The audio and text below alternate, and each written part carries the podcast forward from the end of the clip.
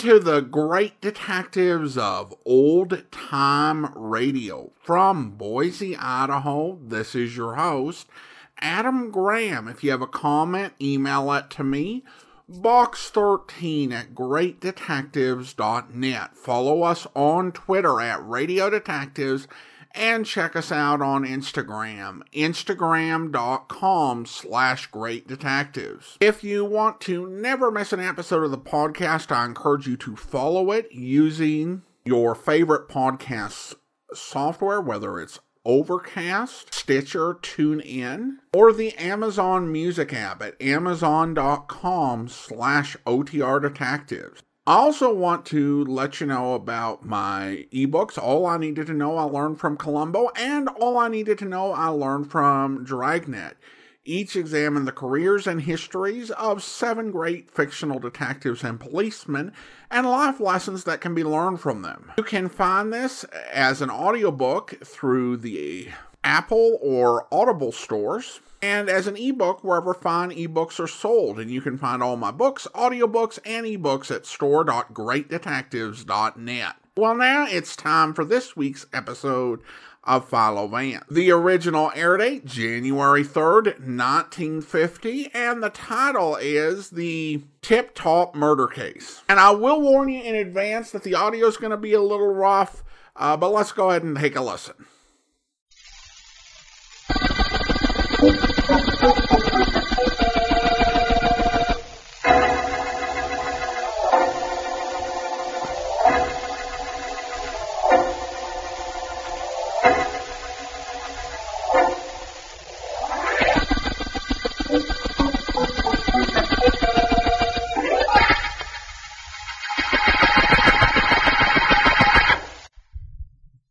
Snap out of it, Susie. You look like the last bar of the last rose of summer. I'm all right, Ella. You ready to go to work? Well, I will be as soon as I get finished putting on this makeup. Who invented makeup anyway? I gotta put it on to go out in the street and then take it off and put new stuff on at the theater. Ella, Yeah? do you think we're ever going to get any place in show business? Well, where do you want to get? You're in the front row of the chorus now, aren't you?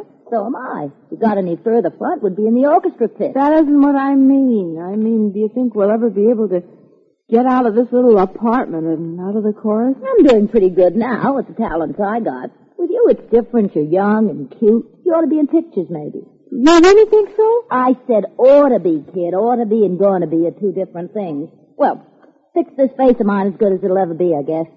Let's get up. Hey, what's that under the door? It looks like an envelope. I don't know why it should look like an envelope, except for one reason. That's because it is an envelope. I'll get it. One way to keep my girlish figure. Bending for envelopes, people slide under doors. Oh, here, it's addressed to you, Miss Susan Blake. Well, who could be? Find out the hard way. Open it and see.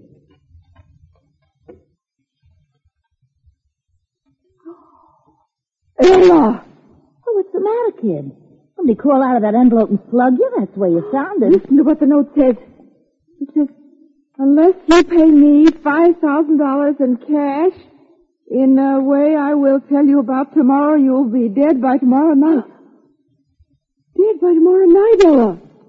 Unless I pay somebody $5,000. Five thousand clams. We haven't got five hundred pennies between us.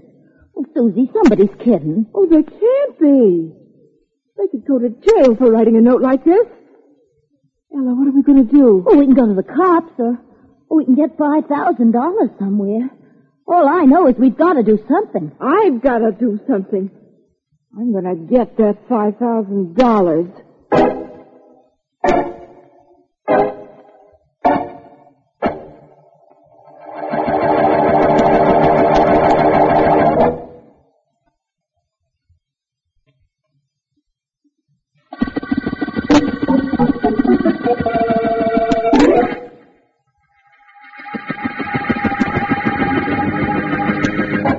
Vance, you got to help me. You've helped so many other people. I'll be glad to do what I can, Miss Blake. This note was slipped under your door, and you have no idea who might be trying to get $5,000 from you. No, all I know is it can't be anybody who knows me at all. I haven't any money. All I have is my job in our musical show, the Tip Top Review. I understand. But I don't think I understand your reluctance to go to the police. You say you're afraid that the publicity might be detrimental to you. Seems to me that show business people relish publicity of this sort. Well, they like publicity, all right, but not this kind. If I had jewels stolen or something like that, it'd be different. But the possibility of a murder isn't good publicity. Maybe they wouldn't like it. I don't want to take a chance of their not liking it. You understand? Your idea is that I can help you, and if I can, there's no need of your going to the police. That's right. You're a private investigator, the best in the world. Vance, you've got to help me. Let me see that note again. Here. Unless you pay me $5,000 in cash in a way I'll tell you about tomorrow, you'll be dead by tomorrow night. Hmm. You notice anything strange about this typewriting?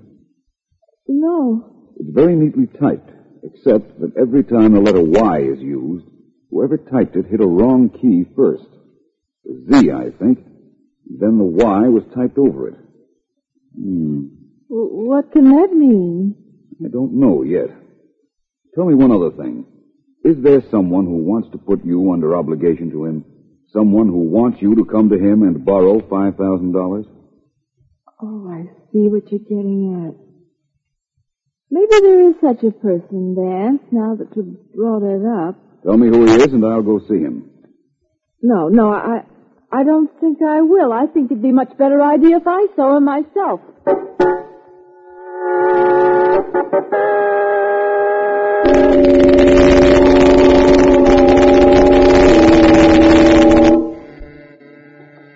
Hold it. I'm coming.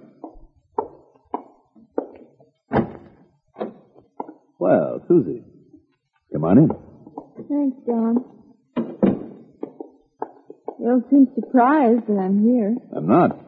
I just called your apartment and your roommate told me she thought you might be coming to see me. Sit down, Susie. Can I get you something? No. Don, would you do something for me? Anything, Susie. I always told you I'd do anything for you if you'd only give me a chance. What's the gimme? I need five thousand dollars. Who doesn't? What's the pitch? I need the money desperately, Don. I'll pay it back a little at a time, but I have to have it tonight. Well, we'll have to see what we can do about that. What's the angle? Well, I can't. Oh, don't go away, Susie. I'll get rid of whoever's on the phone. Yeah. That you, Don? Well, yeah, Frankie, only I can't. Listen, Don, this is it. There's a boat race tomorrow. The fourth. Ten. I'll call you back. You can't reach me. Get down on it with everything. The fourth. Victory. Frankie, you're a fool. Call me back in ten minutes. Now, uh, Susie, where were we? You wanted to know why I needed the money. Now I want to know something. Yeah? What's the question? That uh, phone call you just got. I think I know what it means. Oh, really? What's the proposition? You know what I want. Five thousand dollars. Mm-hmm. Five grand. Well, Susie, I've got a soft spot in my head for you. I always said I'd take care of you. And don't you worry. I will.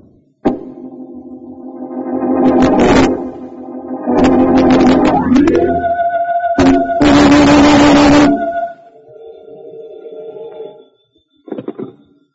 Attorney Markham speaking. Hello, Markham. This is Vance. How are you, my friend? What's up? I thought perhaps you might be trying to get me in the next half hour for some reason or other. And I just wanted to report to you that I couldn't be reached.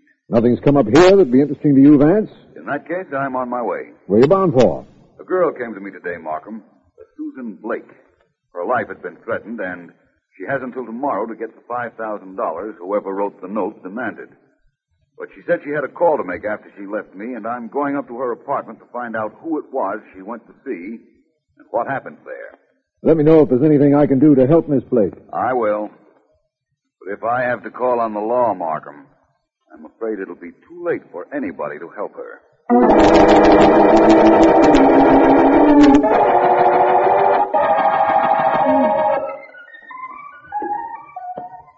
Hello up there. You paging me? In a way. My name is Philo Vance. And I'm looking for the apartment of a girl named Susan Blake. Mighty nice looking. I or my quest? Well, brother, let's face facts. You ain't bad. Well, thank you. Oh, it ain't me you have to thank. Send a fan letter to your mother, your father, and your tailor. I'm Ella Andrews, Susie's roommate. I'm just on my way up to the apartment. Uh, can you make another flight of stairs? Under protest. Oh, better make it under your own power. I haven't carried anybody up a flight of stairs since I quit my job as a volunteer fireman. I thought firemen only carried people down. Maybe that's why I got fired. I heard of you, Van. Susie told me she was going to see you, and I was glad she did. Because of that threatening note she got? Oh, because of a lot of things. Mostly a thing named Donald Graham who's got a yen for Susie a mile long. Graham? Mm, big time operator. What his racket is, I don't know. As long as I want to stay healthy, I don't care about finding out. He called here after Susie left this afternoon. I told him Susie was going to see him. Well, here we are. Hmm. This, and don't you dare laugh, is home. Hmm. I get my key. Hmm. Seems to me that the door is open. Hmm, seems to me that what seems to you ain't wrong. Susie's probably home. Hey, Susie, you got company. Come on in, Van. Thank you. Well, Susie's probably in the bedroom. I'll go look. There's a magazine lying over there if you want to read. It's a couple of months old, though. Really? Yeah, my boyfriend's a dentist. Be right out, Van. All right, Miss Andrews. Susie probably fell asleep waiting for me to... Miss Andrews, what is it? What's the matter? Look, it's, it's Susie! It's Susie! Poor girl. Oh, I don't want to look. I, I don't want to look. You don't have to. Better come out here in the living room with me. Apparently, your roommate had a visitor before we got here, Miss Andrews. A visitor named Murder.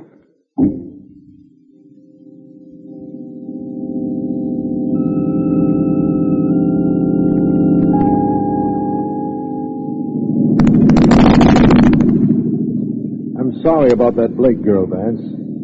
Sergeant Heath and his men will investigate the case thoroughly, believe me. I'm sure they will, Markham. But I wanted you to drive out here with me to see the dead girl's mother.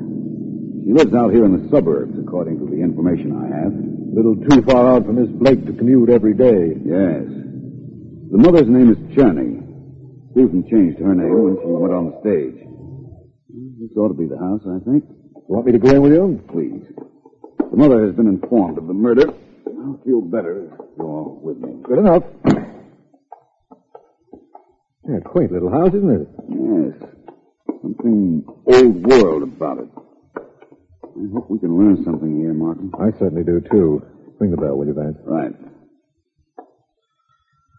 I have an idea that talking to the mother might give us a lead as to who might have tried to get $5,000 from a girl who was broke. And who killed her before the time limit he himself set was up. I don't understand that. I don't either. You are police. Come in. Thank you, Mrs. Cherney. This is Mr. Markham. My name is Vance. How do you do? Come in. What do you want with me? I'd like to look around the house if you don't mind, Mrs. Cherney. I don't mind. I don't care. I don't care about anything anymore. We're trying to find the man who killed your daughter, Mrs. Cherney. You'll help us? Suppose you do find him. What good did that do Susan now? What, what do you want to know? Tell us about Susan. Well, I bring her here many, many years ago from the old country. She was just a baby. All the furniture you see, everything here comes from the old country. I try to make this house just like the one I leave. We understand that. Susan go to school, then to business college. I want her to be secretary. I I was secretary in old country for branch office, the American company. We're not farm people. Please go on. Susan seemed to like practicing piano, dancing. I tried to make her typewrite things at home on machine I still have, which I bring from other side. But she go to business college only to please me. Much rather she dance and sing. Uh, who were her friends? Do you know that? No, that I do not know. She come home when she gets a chance, but not too often. She was here the day before she was killed. I, I have nothing else to tell you, except Susan was a good girl. I'm very sure of that, Mrs. Cherney. Thank you very much. You're leaving? Yes. You'll hear from us, though. Oh, you can see so. Goodbye. Goodbye, Mrs. Cherney. If you think of anything I ought to know, Mrs. Cherney, please call me on the telephone. I'm in the book. Oh, yes, yes, of course. Goodbye. Well, Vance, I guess that was a wasted visit. Why do you say that, my friend? Well, it's pretty apparent, isn't it? You found out absolutely nothing. What did you expect to find out, Markham? Well, I'd hoped to get a lead on whoever it was that wrote that threatening note to Miss Blake. Oh, that note. I know who wrote that note. You do? Mm-hmm. I don't even want to know how you know. Just tell me who it is so we can pick him up. It wouldn't do us any good, Markham. Not yet, that is. Knowing who wrote that note doesn't mean knowing who committed the murder. This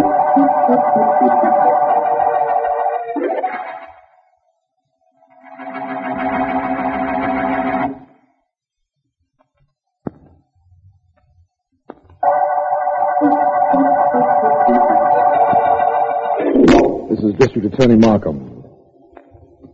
The tip-top murder case began with the finding of the body of chorus girl Susan Blake after she had received a typewritten note threatening her with death unless she paid the writer $5,000. Philo Vance says he knows who wrote that note, but insists he is more interested in the identity of the murderer. And right now, he's decided to go over to the Tip Top Review, the musical show which employed Miss Blake and her roommate, Ella Andrews. He should be there about now on account of the number. Now look, you kids. This show's been running for six months, and just because we got a new girl to break in, you're all rehearsing like you got lead in your feet. Now this is a step you've been missing. Watch me, will you? Okay, Harry.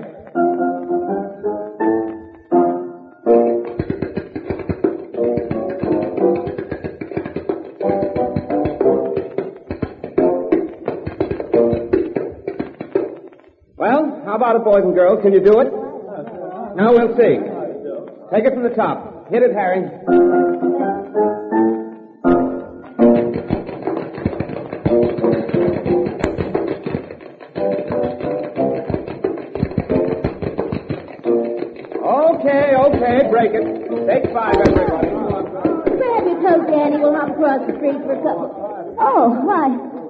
Hello. Hello, Miss Andrews. Mind if I talk to you a minute? Talk to me for five if you like. We got that much time off from rehearsal. What did you find out about who killed Susie? That's what I came to talk to you about. You told me of a friend of hers named Don Graham. Yeah, that's right, I did. I told you about him when we were climbing the stairs to our apartment. He's a no good guy if there ever was one. And there was one, I'm told. Hmm. Well, I'm working on a theory, Miss Andrews, and this is what I want to know. Did your roommate, Susan Blake, tell you anything at all about Graham? I know she went to see him. Graham knows I know she went to see him because he called the apartment after Susie called me and told me she was going up there. Hmm, That's right. You told me that, too. That's not so good. It isn't. No. Now, look, Miss Andrews, this is serious. Did Susan tell you anything about Graham? Anything at all? Not that I can remember. Why? Why? Because that might save your life.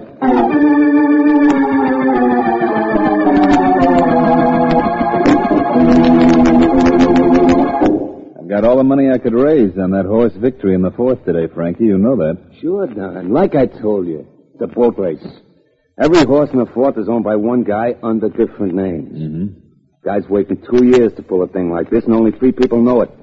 Him, me, and you. Good. That means the price on the horse victory will stay up. Not too many people will be betting on him. You know why I tried to stop you from telling me about the race on the phone yesterday? I know now, because that dame Susie was here, that's why. She was here and she heard you. She figured out what you were saying, and I think she did. She'd spread the story that the horse race was fixed all over town. Sure, sure, I know. And the price will go down, and some wrong guy had to hear about the fix and spoil the whole thing. Frankie, I stand to make over a hundred grand on that race. That's too much to risk on a dame's yapping. What's the answer? The answer is I shut up the dame like you told me to. I'll tell you something, Don. It wasn't a bad job. I. Anybody home? Hey, quiet the dame busting in. Oh, what do you want here? You know who I am? No, and that's all right with me. What's the pitch? I'm Ella Andrews. I was Susie Blake's roommate. So? So which one of you is Don Graham? I am. Look, Mr. Graham, you gotta believe me. Susie never told me a thing before she was killed. I, I never saw her from the time she left the apartment till the time I found her dead. You gotta believe that. What is all this, Don? Who knows? What's the gimmick, Ella? Why come here to tell me this? Well, I wanted you to know. I, you, you've gotta know, and, and you've gotta believe me. She never said a word to me. Tell me you believe me. Please tell me. All right, cutie. If it'll make you happy, I believe it. Now get going. Okay, I, I had to be sure you knew that. Only remember it, will you? Yeah. How do you figure that one, Don? Very simple, Frankie. The gal knows something. About the race? What else? I see. The Blake gal tipped this one off, huh? Only she's scared and wants to make out like she don't know nothing. That's right. Frankie, I think maybe you ought to go visit this young lady. You know where she lives? Yeah, sure. I was there once to see Susie Blake. Remember?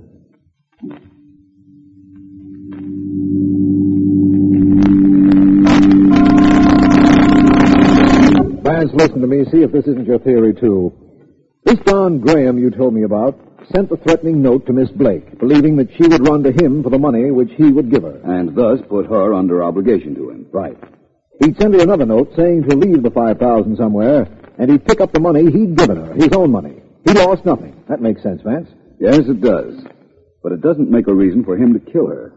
Especially as I'm sure Miss Blake did go to see Graham and ask him for the money. Maybe she had something on Graham and reminded him of it when she went there. Maybe she used blackmail as a means of getting the 5000 That's very possible, Markham. But, But what? but that isn't even close to what actually happened.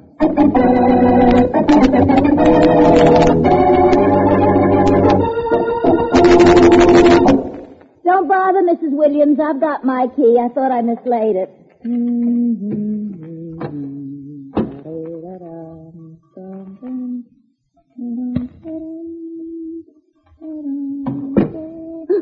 Don't make a sound. Turn out those lights. Mr. Vance. Do as I say, Miss Andrews, quickly. Okay, but what is all this, Vance? You scared the daylights out of me. I hope you won't be scared again in a few minutes. That's the reason I'm here. You got a reason for getting into my apartment, waiting for me, and asking me to turn out the lights? I had a reason and a pass key for getting in. And the lights were a little idea of mine in order to set a stage. Look, I'd like to be a star, and I think I get what you mean about setting a stage, but Vance, I wouldn't look good as a corpse. Gray isn't my color. Tell me what's going on. You went to see Don Graham, didn't you? Sure, you told me something in the theater that made me go to see him. I had to make sure that Graham knew that Susie didn't tell me anything before she was killed. That's what I thought you'd do. And what I wanted you to do. Well, thanks. It would have been easier if you'd asked me. Easier, perhaps, but not quite as convincing. You'd better make yourself comfortable here, Miss Andrews. I'm quite certain you're going to have a visitor. But I haven't the slightest idea as to when he'll arrive. You still there, Vance? Yes, Miss Andrews. The strain of waiting getting you down. No, but in case you see me walking a back fence tomorrow night, you'll know the reason. My eyes are getting so used to the dark, and here I'm practically a cat. You're a much prettier girl than you would be a cat. Maybe the darkness in here isn't going to be so bad after all. Say that again, will you, Vance? Why? Didn't you hear me? Oh, there are some things a girl can't hear often enough. In that case, Vance the door. Where is that darn light switch? Oh, yeah. Yeah, it is. Hey, That's what are you Frankie, doing Don here? Graham's stooge, Vance. you want to know what I'm doing here, Frankie? What are you two doing here, you and that knife? Right now, I'm waiting to use it on you. Vance, look out, he's throwing that knife. Thanks for the warning, Miss Andrews. Oh, no, Frankie, you're not getting out of here. That's what you think? That's what I know. Okay. Is this the way you want it? Anybody no. mind if I play too? Ah! Well, nice work, Miss Andrews. But you really shouldn't have hit him with that vase. I was having quite a bit of fun. Oh, sorry, I spoiled it. I guess maybe I shouldn't have. Because you didn't want to spoil my fun. Don't be silly. That vase I slugged him with cost a dollar ninety-eight. that crumb really came up to let me have it, didn't he? Hey, why ain't I screaming? I don't know, but thanks for not doing it. This man is Don Graham's assistant, you said? I said he was Graham's stooge. He killed your roommate on Graham's orders. And I'm quite certain that Mr. Markham can get him to admit that when we take him to headquarters. But who wrote the note asking for five G's, Vance? And why did they think that Susie could get that kind of dough? I'll explain all that to Markham. But you're invited if you care to find out all about this case.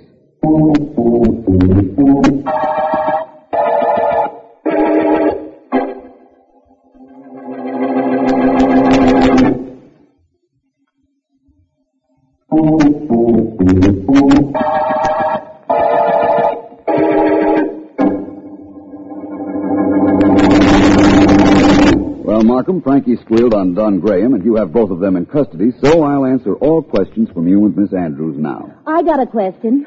What are you doing later? I'll answer that later, Miss Andrews. Well, Markham? Uh, who wrote the typewritten note that asked for $5,000, Vance? Miss Blake wrote that note herself. What? That's right. Markham, do you remember the typewriter at the home of Miss Blake's mother? Uh, no, no. I know she mentioned she had a typewriter she brought over from her native country, but I didn't see it. I didn't either, but I didn't have to. All I had to know was it was a foreign typewriter with English letters. Remember, Miss Blake's mother said she worked for an American company? Yes. Anyhow, I knew that was the one used to write the note. How did you know that? The note was typed perfectly, except where the letter Y was used. And then, apparently, the typist had hit the letter Z first. A touch typist, such as her mother told us Miss Blake was, wouldn't look at the keys. She'd assume every typewriter had what is known as a standard keyboard. And a foreign machine doesn't have that? Well, it's standard except for one change. The Z and Y keys are transposed on a foreign typewriter. Because the letter Z is used more in foreign words. I get it now, Vance. Miss Blake, schooled on an American machine, would strike the wrong letter if she weren't looking at the keys. She wrote the threatening letter to herself when she was home the day before her death. Exactly. Now, as to why she wrote the letter. She wanted to take it to Don Graham and ask him for the $5,000. She wanted to use that money for clothes or for a trip to try to get into the movies or something like that. You've got it, Vance. She was movie mad, that gal. That's what I suspected. Anyhow, she came to me to make the note seem even more authentic. Then she went to Don Graham's for the money. But unfortunately, she overheard something up there that Graham didn't want made public. We have that in his confession, of course. Well, I want to thank you, Vance, for your help. Things certainly started moving when you got in the middle of this situation. All I care about is that we wound up successful at the end of the tip-top murder case.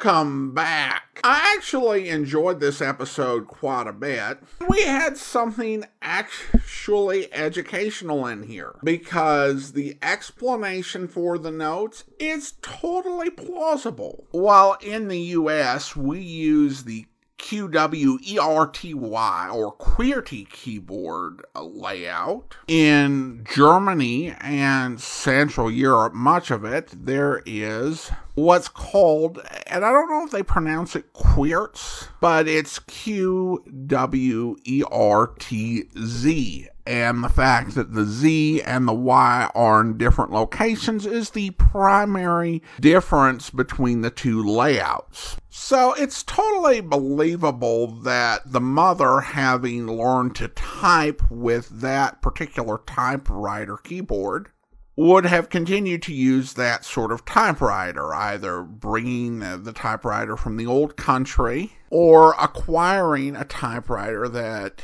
is in that layout and then using that for whatever work she did.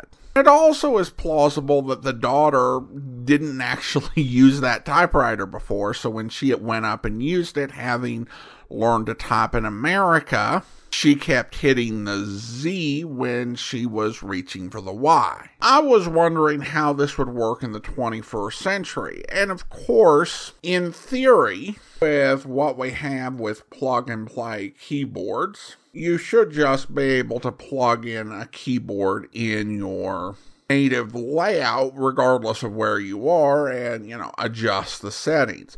Now, I've you know, doing some search on the internet, I came across some folks who had challenges doing that. But you search for any sort of technical computer operation, you'll find that there are people who are encountering challenges doing it. I do wonder if people move from a country with one format to another, do they find it easier to adapt to using the format in the country they're in or to uh, use a keyboard in their native format. And I should add that while the QWERTZ uh, keyboard format is very close to the QWERTY format, there are other layouts that are much different. For example, if mother came from France or Belgium, there would be a lot of errors in the letter because the keyboard position would be very different.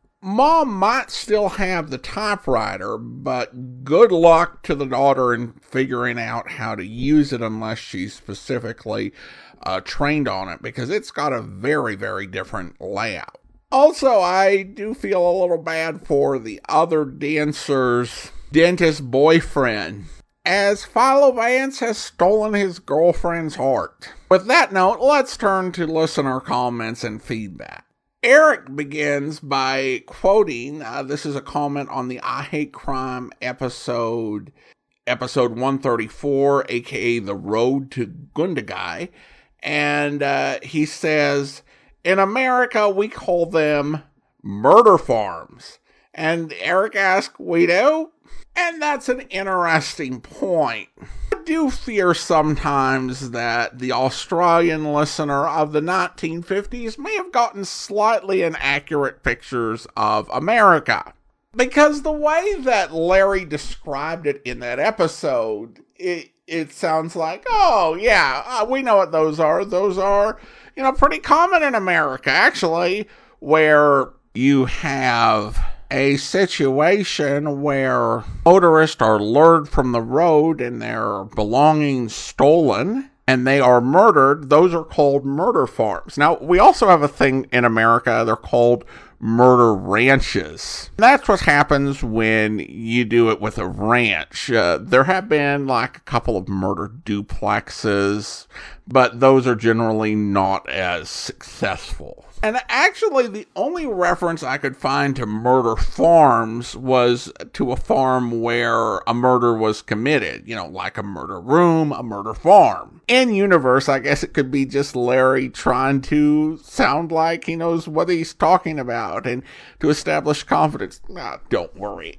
We, we deal with murder farms in America like three times a week. We're good. Speaking of which, Eric goes on to write Larry might be one of the most singularly unlikable detectives you've had on the great detectives of old time radio. What I did like about I Hate Crime was how he used other detectives to trail people or informants to find things out. That's a unique twist to a formula that I I appreciate it. I just wish I liked Larry more. Can't say I'm sad to see him go. Well, thank you so much, Eric. I appreciate the opinion. And I'll admit that he was one of the more borderline choices, but I thought the series had enough interesting features, including the location, and uh, I think a couple of the stories that I really enjoyed. I'm a bit surprised we didn't have more people who didn't like it. Then we turn to YouTube, where Sasoff uh, comments on Sarah's private caper. This was a fun episode which I enjoyed, but I noted that there were a few times the studio audience laughed when nothing had been said. It makes me wonder if the actors did some visual gag that the studio audience could see, but of course couldn't be seen by the radio audience.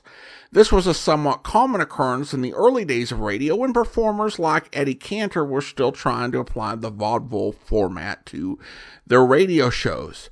It would seem that by the 1940s, every radio actor would know to no longer do that. Well, I appreciate the comment. Uh, there were, yeah, I, I've been quite a few times where I've been listening to a radio program and that'll happen, and I'm like, you know, it would be great, you know, if the millions of listeners at the time and the thousands who've listened since would be aware of what the hundreds in the studio audience were seeing. It's tough to tell, though, whether it's something that the actors actively did or if it's just something that they did which wasn't that you know some actor mugging for a laugh but was just something that the audience reacted to and thought was funny even though it wasn't planned that way in many ways i'm not a huge fan of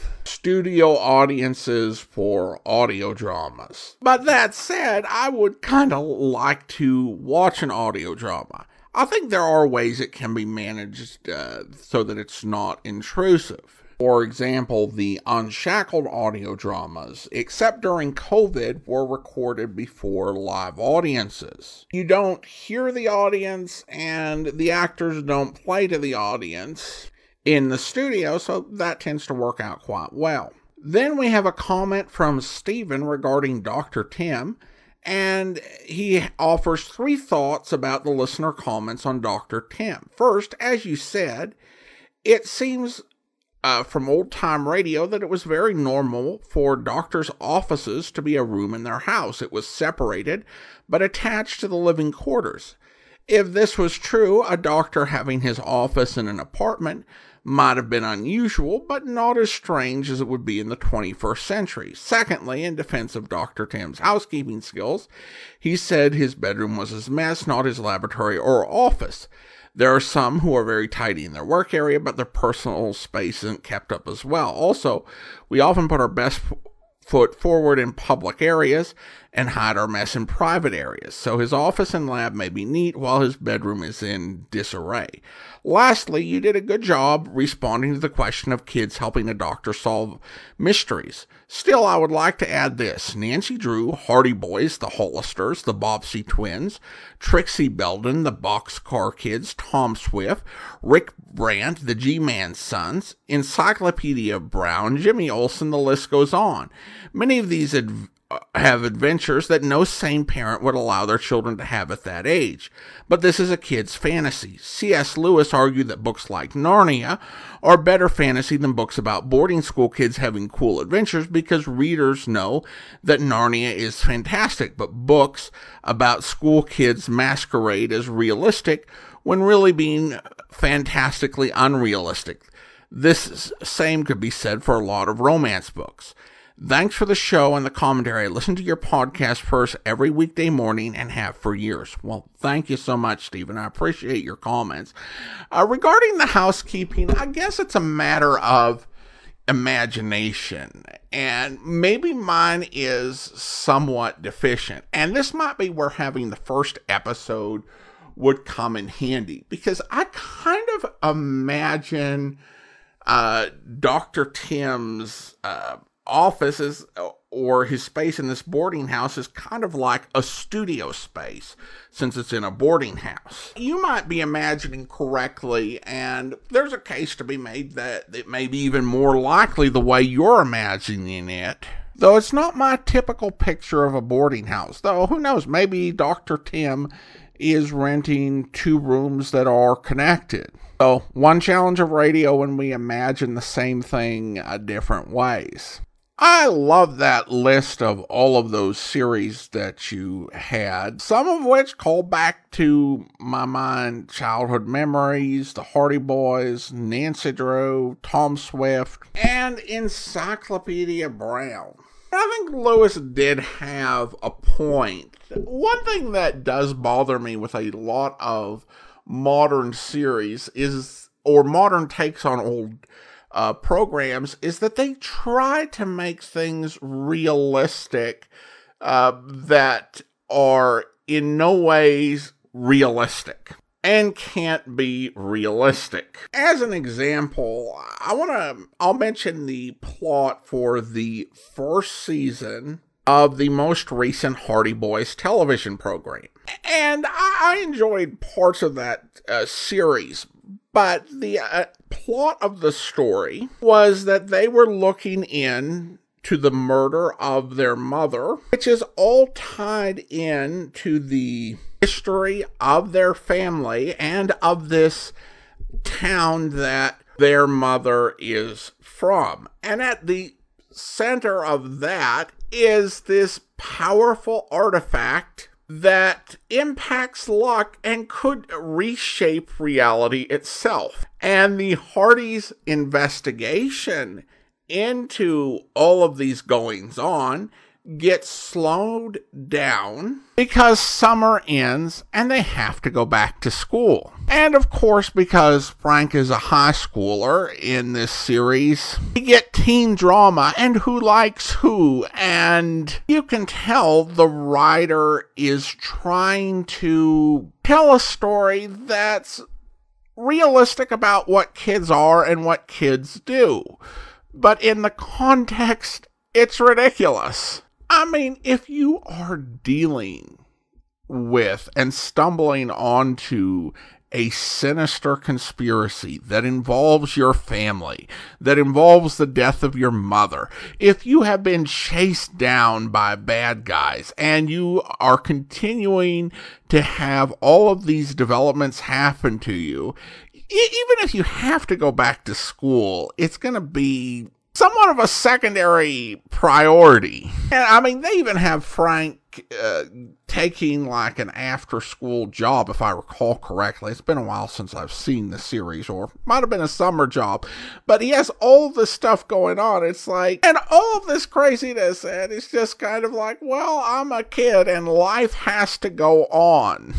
And I need to do all of the high school kids stuff, even the optional high school kids stuff. So if you're telling a story which at its core is a bit ridiculous, I think it's better to not not necessarily going over the top, but to kind of lean into that rather than do something really odd that, you know, you're going to try and make something realistic. And certainly, you know, you can do some character stuff. And if realism serves that, then fine, but I think superfluous attempts at realism just kind of highlights how ridiculous the story is. But thanks so much for the comments. I appreciate it. Now it's time to thank our Patreon supporter of the day. Thank you to Chris, Patreon supporter since August of 2019, currently supporting us at the Seamus level of $4 or more per month. Thanks so much for your support, Chris.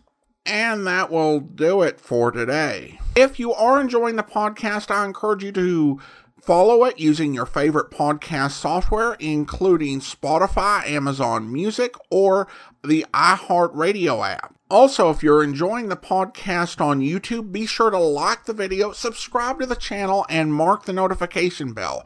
All great things that helps the channel grow. Next Tuesday, we'll be introducing you to Meet Miss Sherlock. And then next Thursday, join us back for another episode of Philo Vance. But coming up tomorrow, listen for yours truly, Johnny Dollar, where... Either that or was opened by somebody who knew the combination. No signs of forced entry.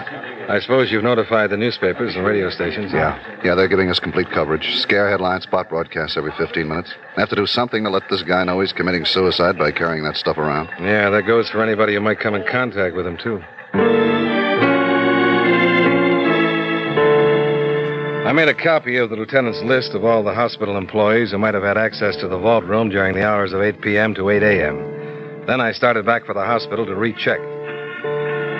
I was still looking for a cab outside of police headquarters when Lieutenant Doritos came hurrying out of the building and changed my plan of action. I hope you'll be with us then. In the meantime, do send your comments to box13 at greatdetectives.net. Follow us on Twitter at Radio Detectives and check us out on Instagram. Instagram.com slash Great Detectives. From Boise, Idaho, this is your host, Adam Graham, signing off.